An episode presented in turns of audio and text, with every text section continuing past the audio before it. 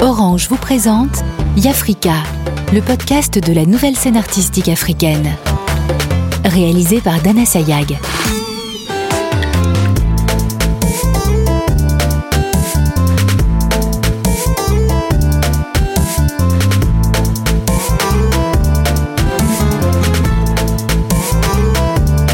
Dans cet épisode, nous allons découvrir les portraits de Marc Padeux, peintre, de Safa Eroas, plasticienne, et du dramaturge Akimba. Partons au Cameroun pour faire la connaissance du peintre Marc Padeux.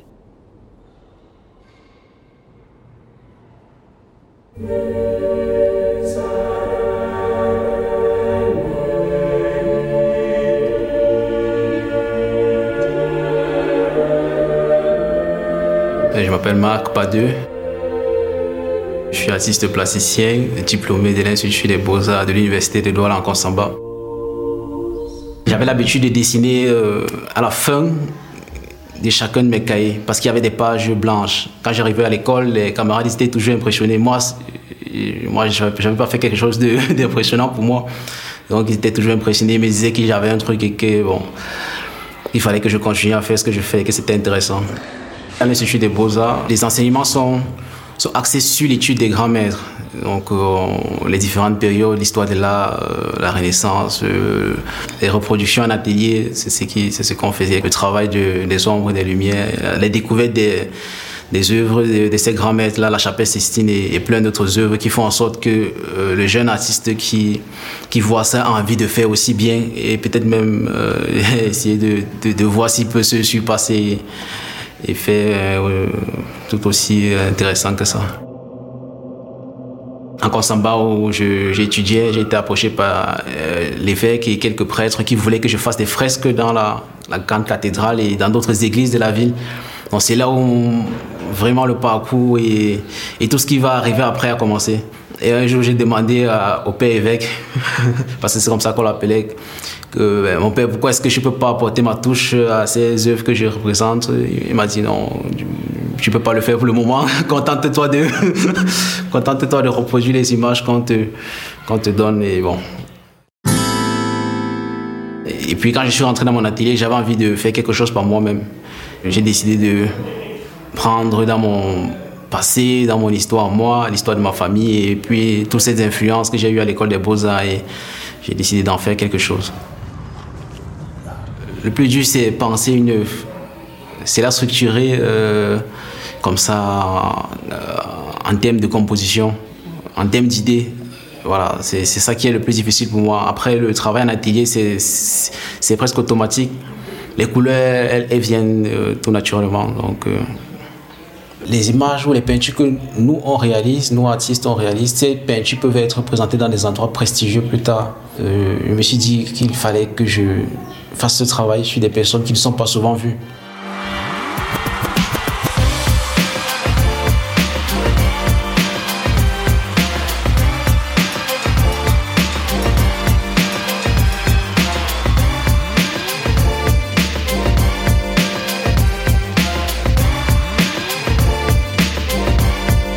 J'étais en Konsamba, j'ai été dans, des maisons où euh, j'ai retrouvé des, familles où il y, avait, des photos des parents qui avaient travaillé dans des plantations. Donc euh, là, c'est le papa qui a été cultivateur. Et puis, quand je suis allé dans cette famille, j'ai retrouvé sa photo. Et puis, pour moi, j'ai demandé à la maman si elle pouvait poser avec cette photo-là pour marquer le, le rapport à la descendance.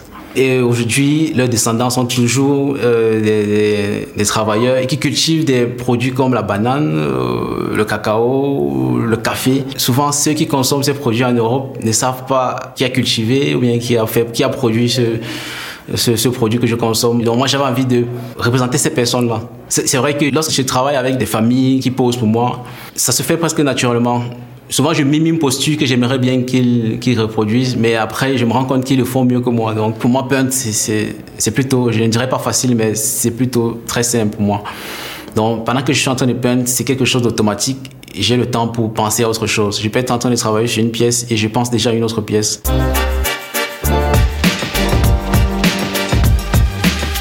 Alors, le le côté hip-hop, je l'ai parce que à l'époque du lycée, je flirtais avec la musique, le hip-hop et j'avais avec des copains, on avait monté un groupe de rap et on avait enregistré quelques quelques trucs. Bon, on n'a pas percé dans le rap.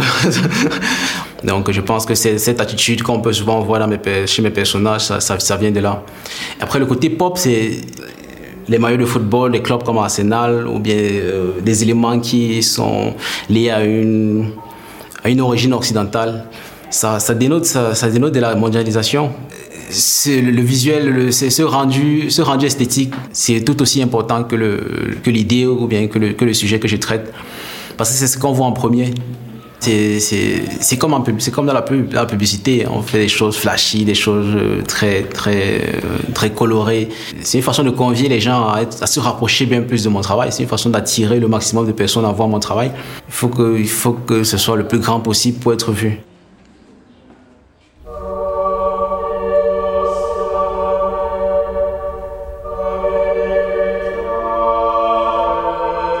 C'est une, œuvre du Caravage euh, euh, qui représente Saint Thomas regardant les, plaies du Christ.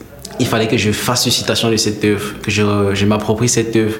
Parce que euh, avoir un, corps différent ou un corps d'une autre couleur, ça peut être, ça peut être intriguant. Et puis, ce personnage qui se penche pour essayer de voir si son corps, si le corps il est vraiment bleu. Euh, ce personnage, il est curieux de savoir est-ce que c'est bleu, est-ce que s'il le touche du doigt comme ça, est-ce qu'il va. Alors, c'est une façon de, d'interroger, d'interroger. Lorsque je fais des peintures où je, où je représente euh, un Christ noir, par exemple, quand je fais ce travail, déjà, c'est pour m'adresser même aux Africains. Comment est-ce qu'eux se situent? Justement Qu'est-ce qu'ils qu'est-ce qu'ils pensent si le Christ est représentant noir? Est-ce qu'ils vont le craindre? Pour moi, il est, il est important que je, je fasse cette mise en scène. Pourquoi? Parce que ces peintures que je m'approprie pour, pour, faire mes propres œuvres sont des peintures qui sont déjà très connues. Une peinture qui, qui fait ce clin d'œil, forcément, elle va intriguer et puis elle va faire en sorte que les gens se posent des questions. Et pour moi, c'est important de, de faire euh, le travail comme ça, sous forme de citation, sous forme de variation ou bien de réappropriation.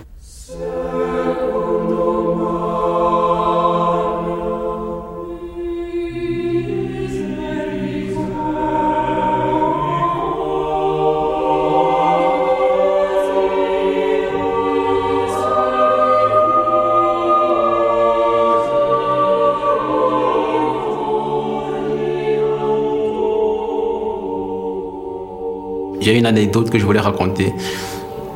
Quand je faisais des fresques dans les églises, je travaillais les jours où il n'y avait pas célébration dans l'église. J'étais encore sur l'échafaudage et j'ai vu ces femmes toutes se prosterner devant ma peinture. Ça m'a gêné, j'étais vraiment, j'étais, j'étais très mal à l'aise. Mais plus tard, lorsque j'ai repensé à ça, ça m'a fait comprendre à quel point un artiste était quelqu'un d'important. À quel point un artiste pouvait être quelqu'un de puissant. Je ne dirais pas que j'ai bien envie de, euh, de marquer l'histoire de l'art, euh, mais j'ai bien envie que dans 10 ans, euh, dans 50 ans, on continue de parler de moi et qu'on dise que. Ouais, il y a. C'était Marc Padeux qui était. ouais, justement.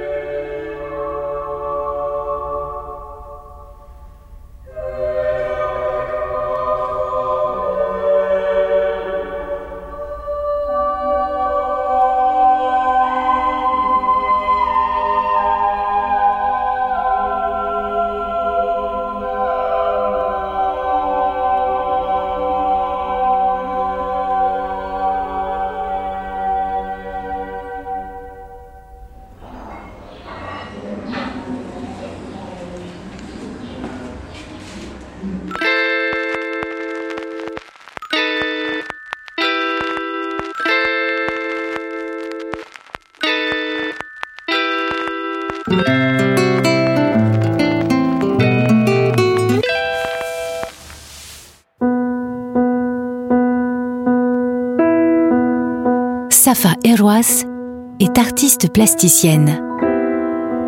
Allons la découvrir au Maroc.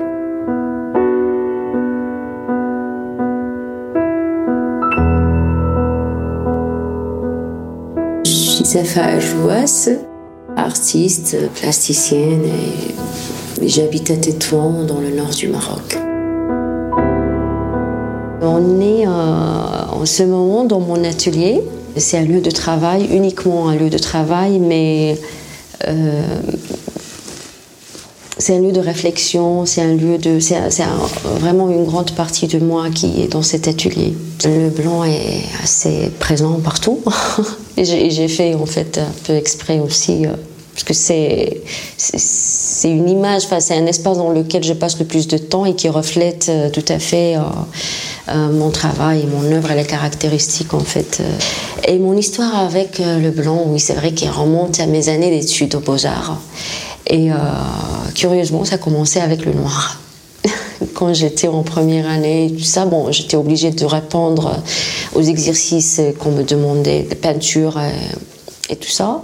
Euh, donc j'utilisais la couleur forcément, mais dès que j'avais la possibilité de faire quelque chose de plus personnel, euh, j'allais vers la non-couleur, mais au noir. Et petit à petit, il y a eu cette j'avais en fait l'envie d'aller vers les transparences, de ramener plus de lumière. Et euh, de la première année jusqu'au quatrième année, je suis passée du noir au blanc. Il peut y avoir vraiment des, oxymores dans le blanc, un blanc noir, un blanc rouge, euh, un, blanc transparent. Que ça répond vraiment à ce que j'ai envie d'exprimer, de montrer et de communiquer à travers mon, œuvre, euh, donc je, continue avec le blanc. Euh, cette substance, en fait, cette non-couleur qui me permet euh, de, de m'exprimer en tant qu'artiste, en fait, et non seulement comme un support. Je le dis assez souvent, c'est pas un support seulement du travail, c'est une matière en elle-même, c'est de la lumière, c'est du matériel et du non matériel en même temps. Euh, on, le sait culturellement, c'est très fort, c'est très omniprésent aussi, extrêmement connoté le blanc. C'est très lié à la pureté, au sacré, au divin même.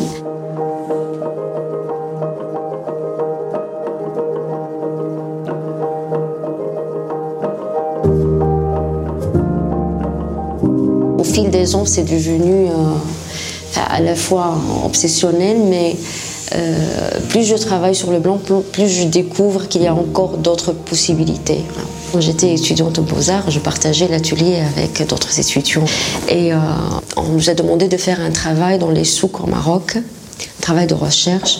Et on était censé, j'avais passé beaucoup de temps enfin, dans les souks à faire des photos et tout ça. Et de retour dans mon atelier, j'ai créé une tente blanche dans laquelle je me suis enfermée pendant jusqu'à la fin de l'année en fait, parce que avec tout ce que j'avais emmagasiné, enregistré comme couleur, c'est un festin de couleurs les souks au Maroc. Donc vraiment, j'ai créé une tente blanche à l'intérieur de l'atelier dans laquelle je travaillais euh, pour retrouver mon esprit. Il y a plusieurs manières en fait de créer. Il y a l'idée de l'effacement parce qu'il y a des éléments qui ont une couleur et que je peins en blanc pour effacer tout ce qui existe et garder juste l'essentiel. Il y a cette idée d'effacement. Il y a d'autres fois l'idée de la création en fait d'une matière et d'une forme à partir d'un blanc. Ce qui arrive assez souvent dans les installations qui prennent forme dans l'espace. Il y a aussi le, le blanc, euh, comme j'utilise aussi beaucoup de papier comme matière en elle-même. Et à partir de, enfin de, quelques interventions, que ce soit déchiré, effacé, euh, coupé, découpé, recollé, l'œuvre prend aussi toute sa forme.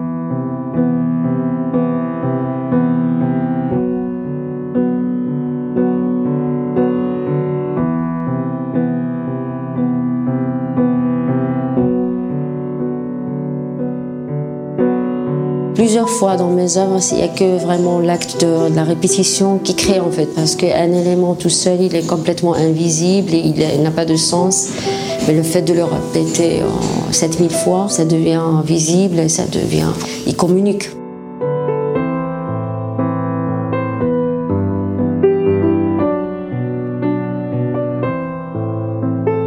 Je pense que dans ma démarche, est-ce que je cherche vraiment que ce soit beau? Pas vraiment. C'est pas un objectif direct pour moi, c'est pas une recherche. Même, je fais très attention à que ce soit pas très séduisant parce que des fois, on peut tomber dans le piège qu'il y a des éléments qui sont très séduisants et du coup, l'œuvre peut dès le début euh, séduire. Moi, je, je, cherche, je reste en fait fidèle plus ou moins à mon langage qui est très poétique, qui est très, euh, très minimal aussi. Euh, les gens trouvent que c'est très étrange en fait d'utiliser par exemple une lame de rasoir dans une œuvre d'art. Ça n'a rien de beau en fait. Il y a d'un autre côté aussi une relation assez euh, forte avec les éléments lié au corps et à la peau justement parce que bon à travers ça on communique avec le monde à travers vraiment le corps et la peau justement comme une frontière en fait entre le monde et le soi intérieur.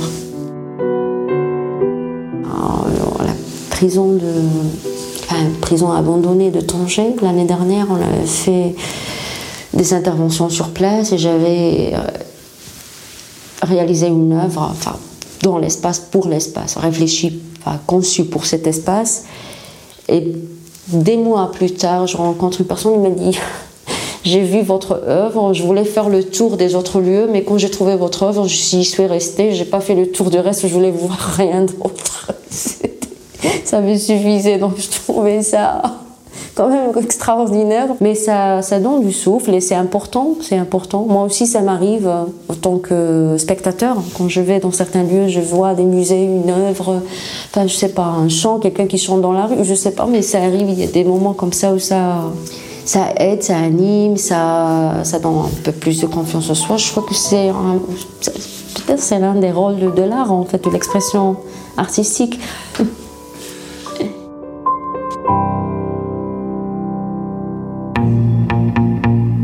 Direction la Guinée pour rencontrer le poète et dramaturge Akimba.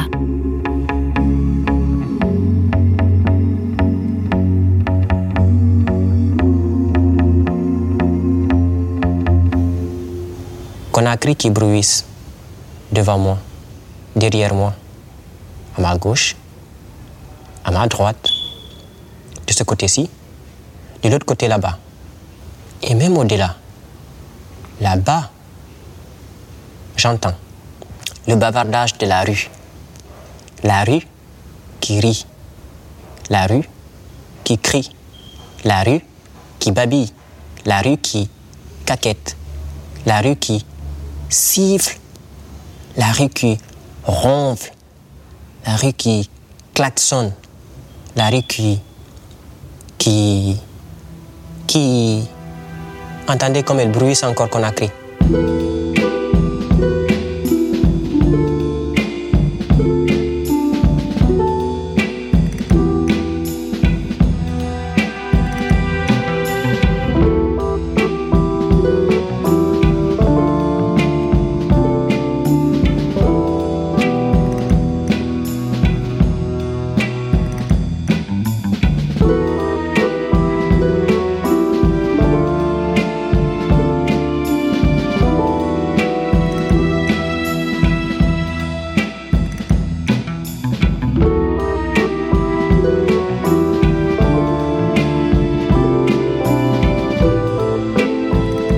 Je suis Akimba, je suis auteur de théâtre.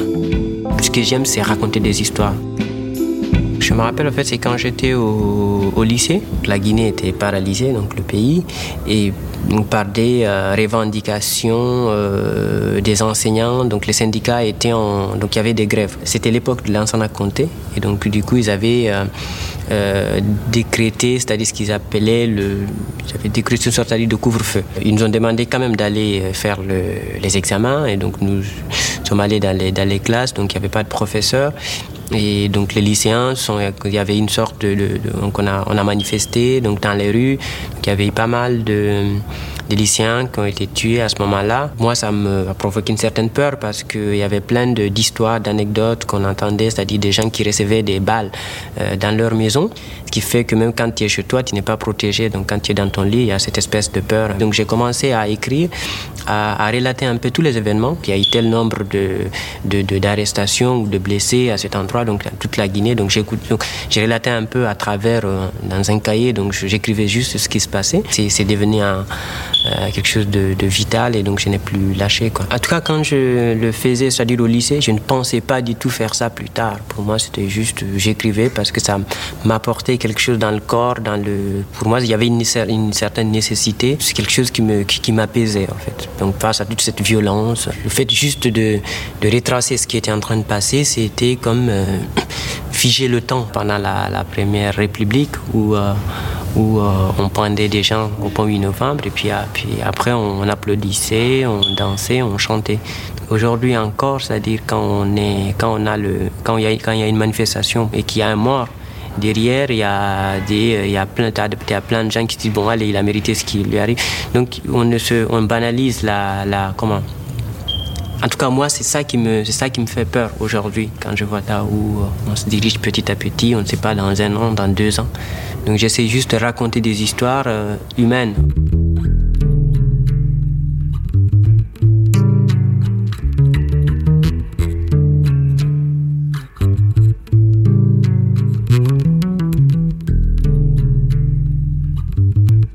À chaque fois que j'écris une histoire, pour moi, c'est comme euh, si je n'avais jamais écrit en fait. Donc il n'y a jamais d'acquis, il n'y a jamais de canevas. Tout dépend du projet parce que c'est tout un processus aussi. Je prends beaucoup de temps pour ramasser ce que j'appelle des matériaux, avant même de commencer à écrire. Chaque projet a son propre trajet. Donc je prends beaucoup beaucoup de temps à préparer, à amasser. Euh, c'est comme un maçon quoi. Donc du coup, euh, voilà, il a besoin d'avoir tout avant de commencer à, piler les briques. Euh, voilà. Il y a des projets où je parle de faits divers à ce moment-là. Donc du coup, je, je parle de réel en quelque sorte pour, pour créer ma propre fiction. Tu ne fais pas partie des 72 morts de la ferme de San Pedro et des 50 Chinois étouffés à Louvre dans le camion convoyé depuis les Pays-Bas. Souvent, peut-être si on peut parler de trajet, c'est ça. Donc je parle en tout cas soit d'un mythe ou du réel, d'un fait divers pour euh, en faire autre chose, donc pour aller ailleurs. L'écriture, c'est un, geste, la mise en scène est un autre geste. Donc, du coup, quand j'écris, je ne sais pas du tout comment ça se met en scène. Je considère que quand on écrit, on écrit d'abord pour un lecteur. C'est-à-dire, on écrit pour quelqu'un qui potentiellement va nous lire. Et que quand le metteur en scène travaille sur ce texte, il écrit pour le spectateur. Parce qu'on écrit pour que le texte déjà puisse exister en dehors du spectacle. Moi, je considère que le théâtre, c'est une littérature et moi, j'écris de la littérature. Et puis, euh, après, sur metteur en scène, tu s'en emparer. Et donc, je considère que l'auteur aussi doit accepter de mourir, d'être dans ta petite tombe le temps du plateau.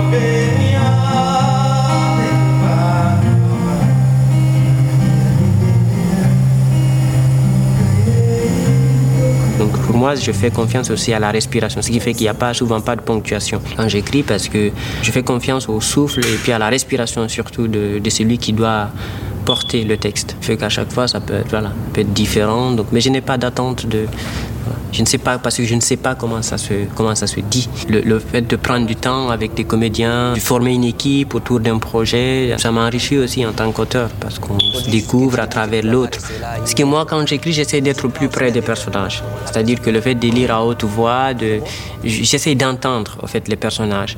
Et du coup, quand ça vient d'autres, ça dépend de, vraiment des, projets. Souvent, je suis surpris de, voilà, de, de, de, euh, de le de, voir, c'est-à-dire le personnage prendre forme et corps dans, un, voilà, dans le corps de quelqu'un d'autre.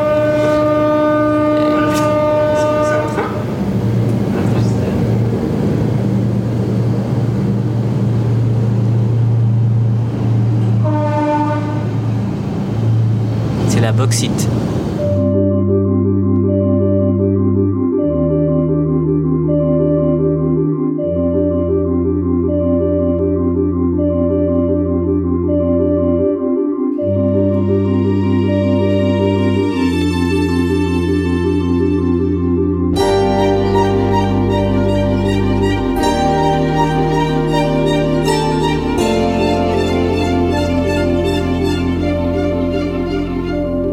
Dieu, je l'entends. Vous l'entendez comme je l'entends C'est Ilman de les tympans, j'entends le train. Évidemment, le train. Tous les jours, les mêmes va-et-vient.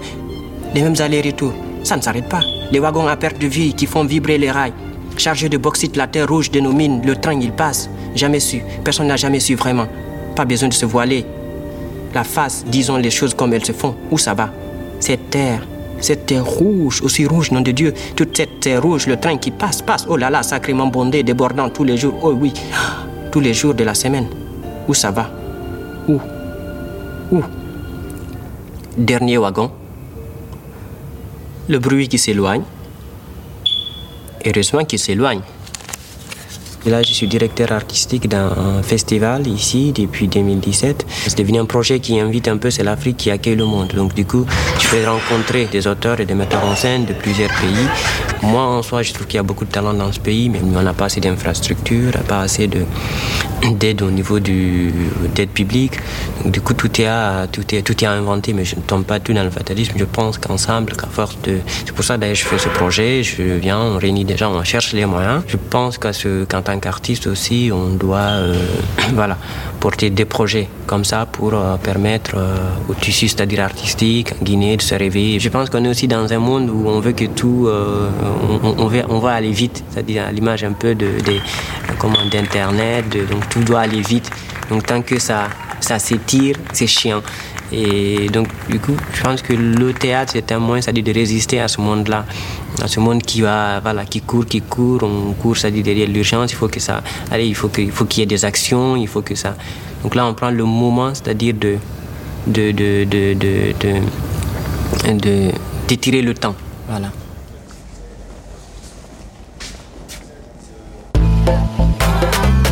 Orange vous a présenté Yafrika le podcast de la nouvelle scène artistique africaine.